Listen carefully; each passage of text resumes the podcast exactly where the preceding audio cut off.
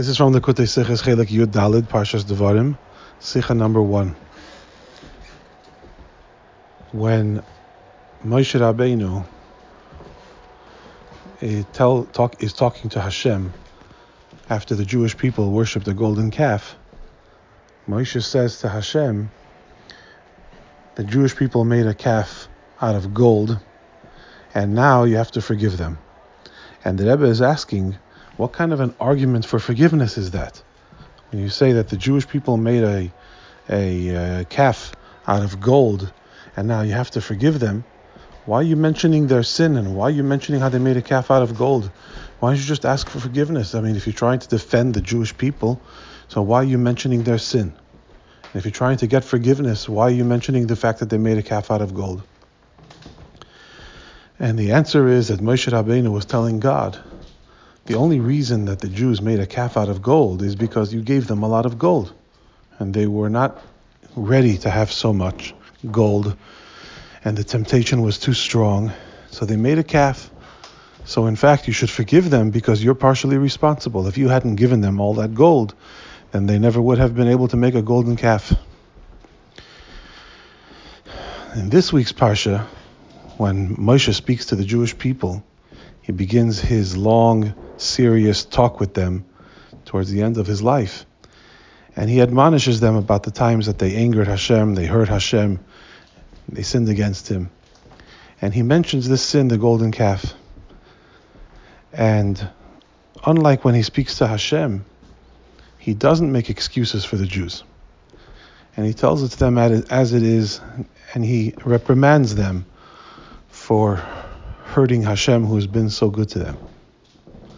And it's comforting to know that Moshe Rabbeinu was such a master shadchan, such a, a master uh, matchmaker between Hashem and the Yidden, that whenever he spoke to Hashem, he tried to make the Yidden look so good and remind Hashem how good the Yidden are. And whenever he spoke to the Yidden, he tried to make Hashem look so good and remind the Yidden how good Hashem is. But that the Yidden should know that even the things that Moshe admonished them about, when he spoke to Hashem, he made excuses for them. And then, even more marvelously, even now when he talks to the Yidden about the golden calf, he again, he doesn't say it explicitly the way he did to Hashem, but, but he does, out of an abundance of respect and honor for his beloved people, he does make an allusion to it by mentioning the word gold, v'di He does make an allusion, he does hint to the fact that it was partially Hashem's fault and that the Yidden cannot take full, complete blame for it because they weren't ready for that much gold. So even when he's talking to the Yidden, and he is admonishing them and he is asking them to take responsibility for it and to learn from their mistakes for the future, even then he uses words that defends their honor. Such was the greatness of Moshe's love for Bnei Israel.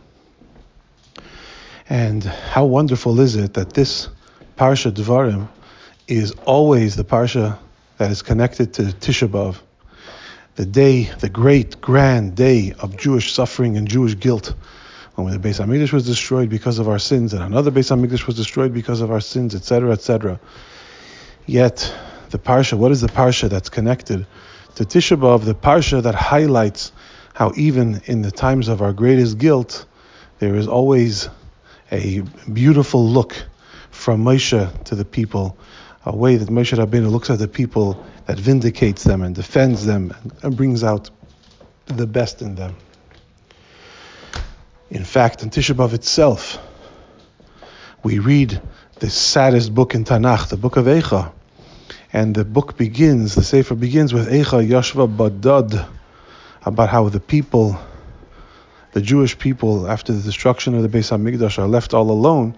And yet, even in there, there is a hint an allusion and a reference to the Jewish people's uh, strength and a compliment to them, that they always remain aloof, that they don't integrate and assimilate with the rest of the people, that they remain alone. So even in the greatest admonishment in Jewish history, Eicha Yashva Badad, Hashem alludes to the greatness of the Yidden. And this is a wonderful lesson about how we should treat each other if Hashem has so much respect for us, and Moshe Rabbeinu has so much love and honor for us, how much we should honor and respect and love each other.